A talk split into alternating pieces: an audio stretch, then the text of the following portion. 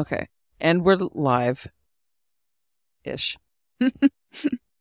Thanks, everybody, for tuning in to, I believe, episode 128 of I Digress. And I'm very happy to be here with Teresa Michelle. Hi, Teresa. Hello. How are you? I'm well, thank you. Good. We did have a little bit of technical difficulties, so Teresa and I are doing this live in the studio, quote unquote, but this will air, I guess, in my last episode of May. So if you're listening, this did take place a week ago, but still we're having a great time here so far, even though it's cold. Yeah. Got my toque on. Yeah, I know. I almost put it to, I've got a half winter jacket on. So Teresa, I guess, can we start maybe just by introducing yourself, telling us just a little bit about yourself? Sure. I'm a singer-songwriter and I am a producer and I live in Telkwa, BC. And I've been releasing and performing music for a few years now. And I just started self-producing music. Yeah. Mm-hmm. That's exciting. And I want to talk about that. And I'd like to nerd out with you a little bit too, if that's okay. Yeah. But before that, I guess just kind of, could you tell me when did you start playing music? Because you said a few years ago. And so because I moved here in 2020, I figured you were like, you've been doing this since like in utero, but when did you start playing music? Well, yeah, I started playing and singing when I was a kid, and I started playing guitar when I was 10, but then I didn't really do it seriously until 2006, and then I just started going for it like crazy. Yeah. What was it in 2006? Like, did you feel like you had been waiting for the moment or for something to make you feel like you wanted to start doing it, or did you just take it into your control, like just want to take things into control and just start making music? I think my kids were at a good age to start doing it finally. My daughter was like 6 and my son was 13. I don't know. He was older. Yeah. 11. And my husband, Dave, and I got married that year as well. So We just got both really into it and he was very supportive. And yeah. Did it start as a solo career or was Tree Bomb first? I started out myself as a folk kind of singer, singer-songwriter. And then we quickly decided to start Tree Bomb, a little garage rock punk band. Mm-hmm. Yep, which is very fun. Thank you. When I started playing in town here, people were like, "Have you seen Tree Bomb?" Oh, awesome! We think you guys probably love them. So yeah, yes. Okay, yeah. So kind of like, so I guess then you had like kind of time freed up a little bit, and you wanted to spend your time making music. So do you feel like you are a songwriter first or a music maker? Like what's the process for, especially when you just started out, what did that process look like for writing your own songs, or were you doing mostly covers? I started by singing a couple of covers. Mm-hmm. Yes. Once I could get through a song on stage. Right. then I started out with covers mainly. And it took me a few years to kind of gather up some songs I had written myself. It's a while back now, though. It's hard to even remember all of it. Yeah. But yeah, definitely. I was always writing songs since I was in my childhood and teens, jamming with my friends. And yeah. Jamming was different then. It was more like sing jamming than with instruments. Right. But yeah. Did you grow up? A little bit. I was here for 5 years when I was a kid. And then where'd you move to? We moved to Ontario, and then we moved to New Brunswick, and I graduated from high school in New Brunswick. Oh. And then there was like this giant magnet in the Bulkley Valley, and I came back to the Bulkley Valley for a couple of years, and then I moved away to Terrace, which is where I was born, and then I moved back to the BC, to Smithers. Yeah. And I've been here since 98. Okay, yeah. So what was the magnet to bring you back? After New Brunswick? I guess it was just, I don't know. It's just an amazing place. It's beautiful mountains. I really always wanted to just spend time in the mountains, live in a log cabin in the woods kind of thing. And you, and did you want to start a family too? Is that something that you wanted to do that here as well? Like, did that kind of play a role in it, or were you not thinking about that when you moved back? I wasn't thinking about it, but it happened very quickly and easily. Yeah. Just was something that happened, and I'm I'm grateful for my children. Yeah, and this is a good place to raise children. So when you were writing songs for yourself for the first time too, like, do you remember wanting to sound like people that you were listening to, or what kind of songwriter were you hoping to be when you started out? I think I've always been exploring what's important to me through songwriting. It tends to be, I don't know, I do some silly stuff too, just because life is fun and silly too, but yeah. So there's some heavy duty emotions in life. Yeah. And they get processed through my songs for sure. And I was always also, I was a social worker for 18 years and I always wanted to, I got a lot of training when I was a social worker, professional development that I felt really grateful for. And it really improved my ability in my life to live the way I wanted to. And I always wanted to share that with the community in a way through my music too. So that's definitely underlying some of the writing. Yeah. Yeah, I can see that. Do you have a early impactful musical memory or something that maybe from your childhood or in your formative years or teen years that just kind of really informed and kind of let you believe that it was something, that this was something attainable that you wanted to do as well? I don't know if there's a single memory. My dad always played the guitar and he played the drums, and I always just really loved putting words together and singing really funny, silly little rhymes and just laughing the guts off of myself. And I had a friend that we would record ourselves rapping. Of course, naturally. Where's that release? Yeah. The tapes are long gone. Yeah, that's right. Yeah. Yeah, I don't know. My parents, there was a period where my parents had some friends that came and jammed in the living room while we were in bed, kids. And that was that's a special feeling, that memory. Oh, yeah. Yeah, I was just, I was camping on the weekend, on the long weekend, and a friend of ours went into his tent really early. People were sort of trying to talk about waking him up, and I was like, no, this is like one of the best feelings in the world is to be asleep when a party is happening. Like, to just let yourself drift off to the sound of people's voices. So I can see the sound of people singing and laughing and having fun being kind of even a better version of that too. Yeah, totally. Yeah. Yeah, just let the music wash over you. Mm-hmm. Yeah. So you are known as a singer and songwriter and also kind of a wild woman on stage, if the Jam Fest is right. I've seen you, I don't know if it was like a lamb impression that you were doing, but like you went up there once, you took the mic. I thought it was so good. You took the mic and you were doing this like almost like, it's kind of like a bleating sort of stuff. And I was dying laughing. I was like, I have to meet this person. And this was like one of, I think, the first parties I ever went to when I moved here. So you're pretty wild too. I don't remember that. I think it was Dan was playing. I think Dave, okay. I don't, Dave was on stage. No, I think Dave was watching with him. It was like Dan and like, I don't know, Zach or something. They were like just doing their music and you just like took the mic because no one was singing. And then you were just, it was so wild. It was so good. Nice. But now you're focused on production and you even said in your intro as well, just that you're a producer as well. But maybe what people don't know is how deep into production you're getting. So when did that start for you, that you wanted to be more of a producer and focus on the audio engineering side of making music? I've wanted to for quite a few years. I actually recorded an album in 2009, but that album will never be heard. Why?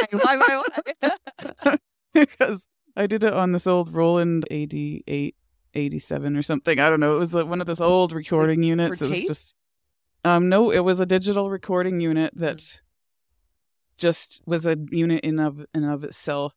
And I don't even remember all the processes. I just remember crying a lot. And so I've wanted to for a long time. And then I kind of put it aside thinking it was too hard and too expensive. Right.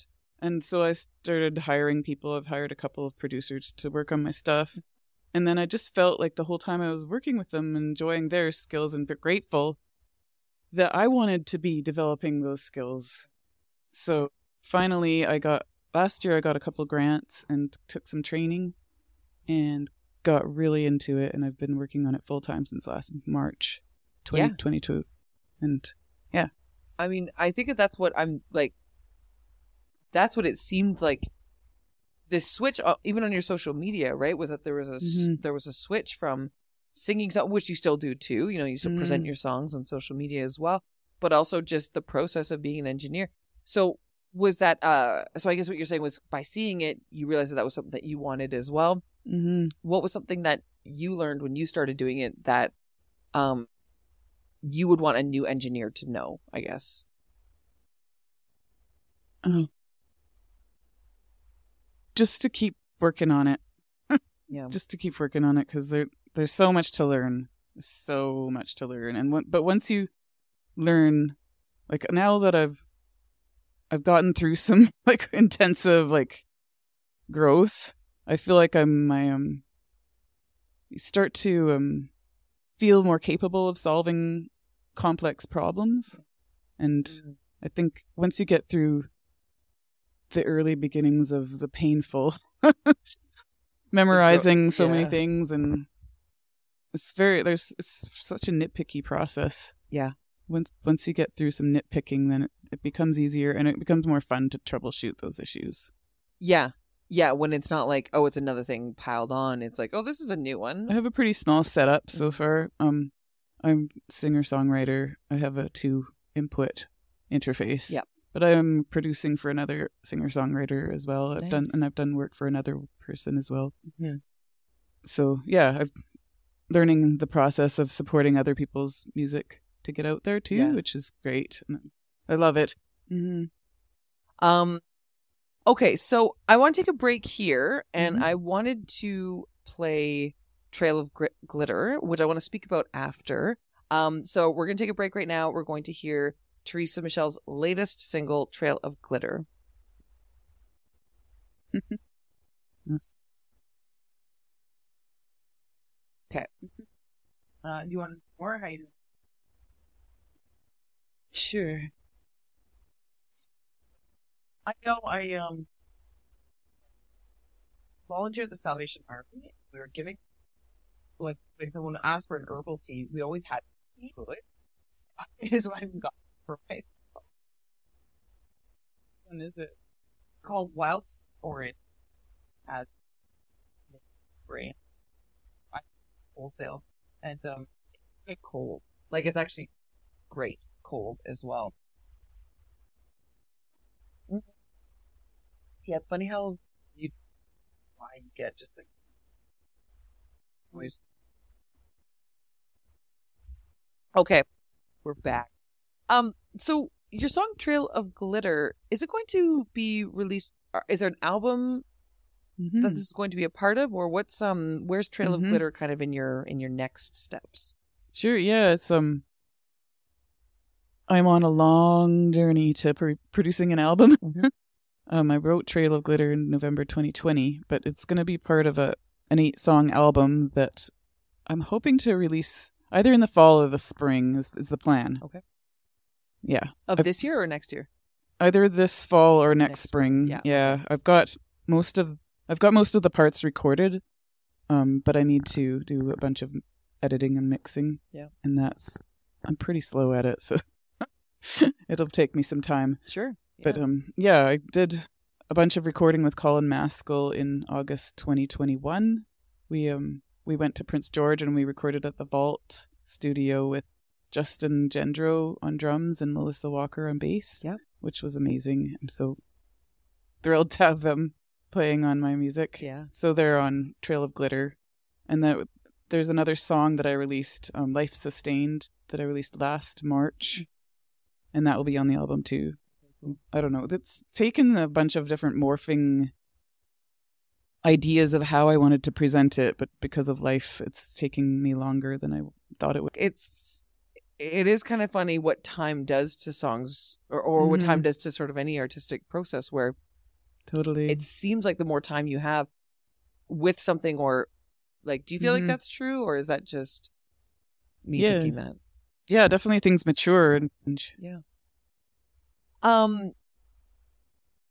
So what what performances do you have coming up this year? playing at Midsummer Festival and at Kispiox Festival. And sorry, is that with the band that you just mentioned, or are you solo for? I'm doing solo this year. Okay, yeah. Sorry, I interrupted you. I also just saw you perform at the Bulkley Valley Brewery. Yep. Which was great. It was on Mother's Day. It was a beautiful day too, eh? Yeah. It was a really scorcher. Yeah. And that was a special show too. That was really fun to see you up there. Thanks. But yeah, so Midsummer and Kispia. Okay, yeah, so you're doing like the festivals here. Yeah. Okay. Yeah. And then as you're releasing more singles, like do you want to try to have more live shows too in the year, just kind of spread out, not even just in Smithers, but around? I haven't done too much planning further afield. I've been doing childcare on the weekends up until now, I'm scaling back on that, taking care of grandkids. Yeah, yeah. So I would like to do a bit of touring, but my health hasn't been good either, so I'm just starting to feel like my health is improving. Right. So now I can maybe look at how it goes over the summer, and then we'll see. No pressure. Yeah, but yeah, I totally. I had to kind of put it on the back burner, learning producing too. Yeah. So. Yeah. It's. Yeah. But something that I learned by trying to help myself and then also my colleague in the news to figure out ways to record was that, like, so much of your time is, like, you read something that tells you how to do it, then you try to do it. You find some new an experimental way to fuck it up and not know how the hell you got there. And then you're like watching all these YouTube videos. And like, this is like, this doesn't sound like work, but this is the work that I found I had to do to learn to use the programs that I was working with. Do you feel like it's like a similar situation? Yeah, definitely. Yeah. I was really, really grateful to take the training that I did. I took Produce Like a Boss. A few courses from they're like an online training program. Oh, tell me about it. I found them because a fellow that I really admire who runs songwriting programs, Michael Averill, he's in Kamloops or Kelowna. He runs a songwriting group on Facebook, and I got connected that way. And then he was taking a Produce Like a Boss course. Cool. And I was like, if he'll do it, then it must be good. So I got a grant from the BV Arts Council, Community Arts Council, and I took that. I took some courses through them, so it kind of more organized my learning and just showed me how I could streamline the process a little bit more. Okay. And still, there was stuff I still had to look up on YouTube, but I was much more focused about how I did that, and it saved me a lot of time, which I'm still take way more time than it probably needs to take. But I mean, but who? You know what? That's the thing that was like that's like. Being fast takes time. Yeah. Yeah, you got to just build the skills. Yeah. And you want it to be done well, so you're not going to rush it then either. Yeah. So how do you feel about, I guess, maybe the scene in, like, Telkwa, Smithers, the Bulkley Valley sort of thing? Like, do you feel the love? Because you get seems like you get quite a bit of online love as well. So do you feel like that's reciprocated in the shows here, or people coming out here, or even just fellow musicians? How do you feel about that? When I'm able to be present with people, it's wonderful. Like, it's been a tough year health-wise, so that's one of the reasons I've been developing online so heavily, because I wasn't feeling capable of being amongst people, so I stopped doing a lot of shows, had to cancel a lot of gigs and stuff. But definitely, I feel the love when I'm around people. Now that I'm suddenly just really feeling way better, like, it's amazing. The show I did last week was Bill Croson played too, and it was so lovely. Yeah. And it was amazing. Yeah, I felt like so connected to the people who were there. That's what I felt in that room too. Was just that there was no one there on accident. It was everyone was there because they knew that they wanted to. See you perform, and you just seemed luminous up there. Like it was just so nice. Like it was just nice to see you, and also too, like maybe it's as a woman who, like, I don't have the balls to like write music and I don't play the guitar, but it's just like just love seeing a woman up there on her own, just like just doing it, right? And I think that's something that people like it doesn't just inspire women, it inspires everybody just to see you doing it. And it's just like, it's just very cool to see that, because I guess, yeah, when I moved here, it was COVID. So I wasn't able to actually kind of see a lot of people in their element. So I feel like I'm finally able to see you in your element like this. And it's just really great. Cool. Thanks. Yeah. Oh, yeah. Absolutely. Yeah. Yeah. I love playing with other people and being in a band and playing with Justin Gendron and with my husband, Dave. But I had a friend a few years ago tell me that I really shine when I'm on my own, and I've definitely been needing to do it. Mm-hmm. That's a nice segue into my next question, which was if there's any collaborations, like you're mentioning other musicians that are on your album as well, and people that you're playing with and that you have played with. Do you have any collaborations coming up that you can share? No, I don't have anything in the works except for working with Eddie Young. I'm working on her. I'm producing her music. Cool. So I've been playing on her music. Yeah. So we haven't talked about performing together, but yeah. What's her music sound like? Because you mentioned her, but I don't know. I don't think I know her, but what's her music sound like? She's a beautiful singer-songwriter. She writes really encouraging, mellow stuff. Mm-hmm. She plays beautiful finger-picked guitar and does all these different tunings. And that's cool. She's got a weather theme, a temperatures theme going on right now. What, this is her, like she's a cold front and it sounds like... That's what her song is called, Cold Front. That was not planned. That's so weird. Yeah. Okay, well, I think I'm going to like her music. Yeah, I think so. Yeah. Okay, so these are kind of just some oddball questions, but what's a great piece of advice that you've been given that you'd want to share with the listeners of the show? A great piece of advice. Well, that's pretty open. Yeah. And about anything. It can be about making music or it can be anything else. But I digress goes everywhere. So. Okay. Well, the best piece of advice that I've been given recently that really the person was somebody that I really I value their input greatly. And they said, Teresa, you need to be your own ally. And I think that's good advice for anybody. Just be your own ally. You need to learn how to be selfish. If you're a caregiver, you need to learn how to be selfish. And so that's what I'm working on. Yeah. And that is great advice. Yeah. Because like you mentioned too, as a caregiver and, social worker, that it's just so much of your time would be dedicated to the health and well-being of, your clients, but also people around you, which then you'd bring home. And that really just sounds exhausting. We were just talking before the microphones were on about, if you're a people pleaser, how exhausting it is to be around people. Yeah. Yeah.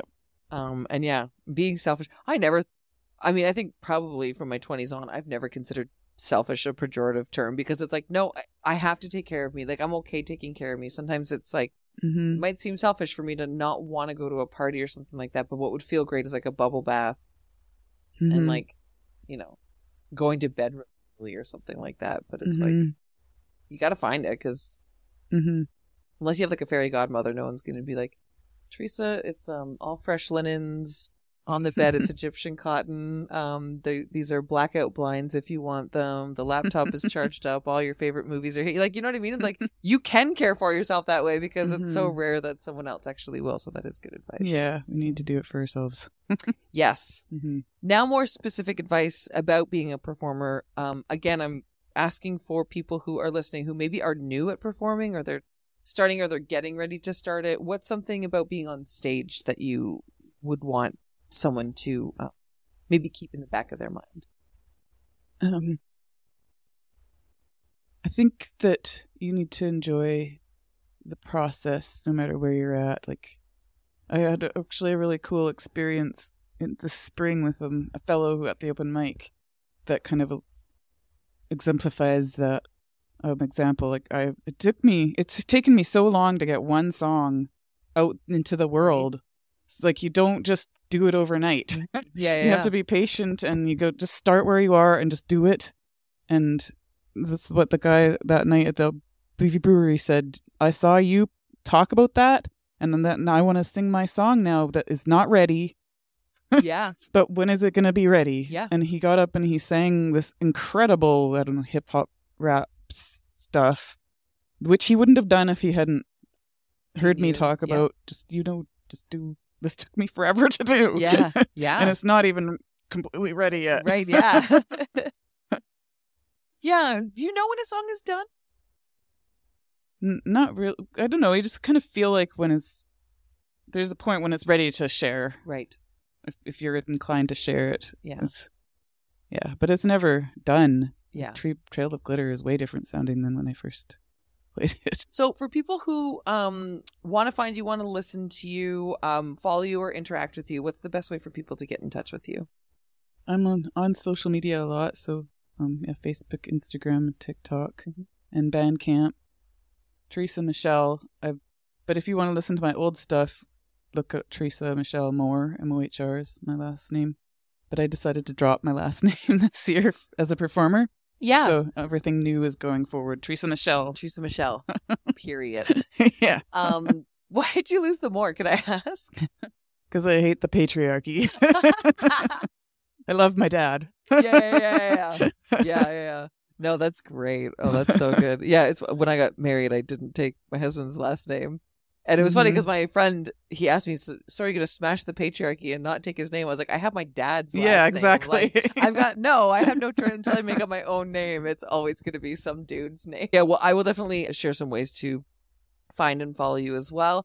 Now, I'd like to finish up this interview with you picking a song. But what's a song of yours that you would like to share? Well, how about Close the Distance? That's on my Burnt Toast album. Okay, great. This is Close the Distance by Teresa Michelle. And thank you, everybody, so much for listening. And Teresa, thank you very, very, very much for coming on I Digress today. Thank you for having me.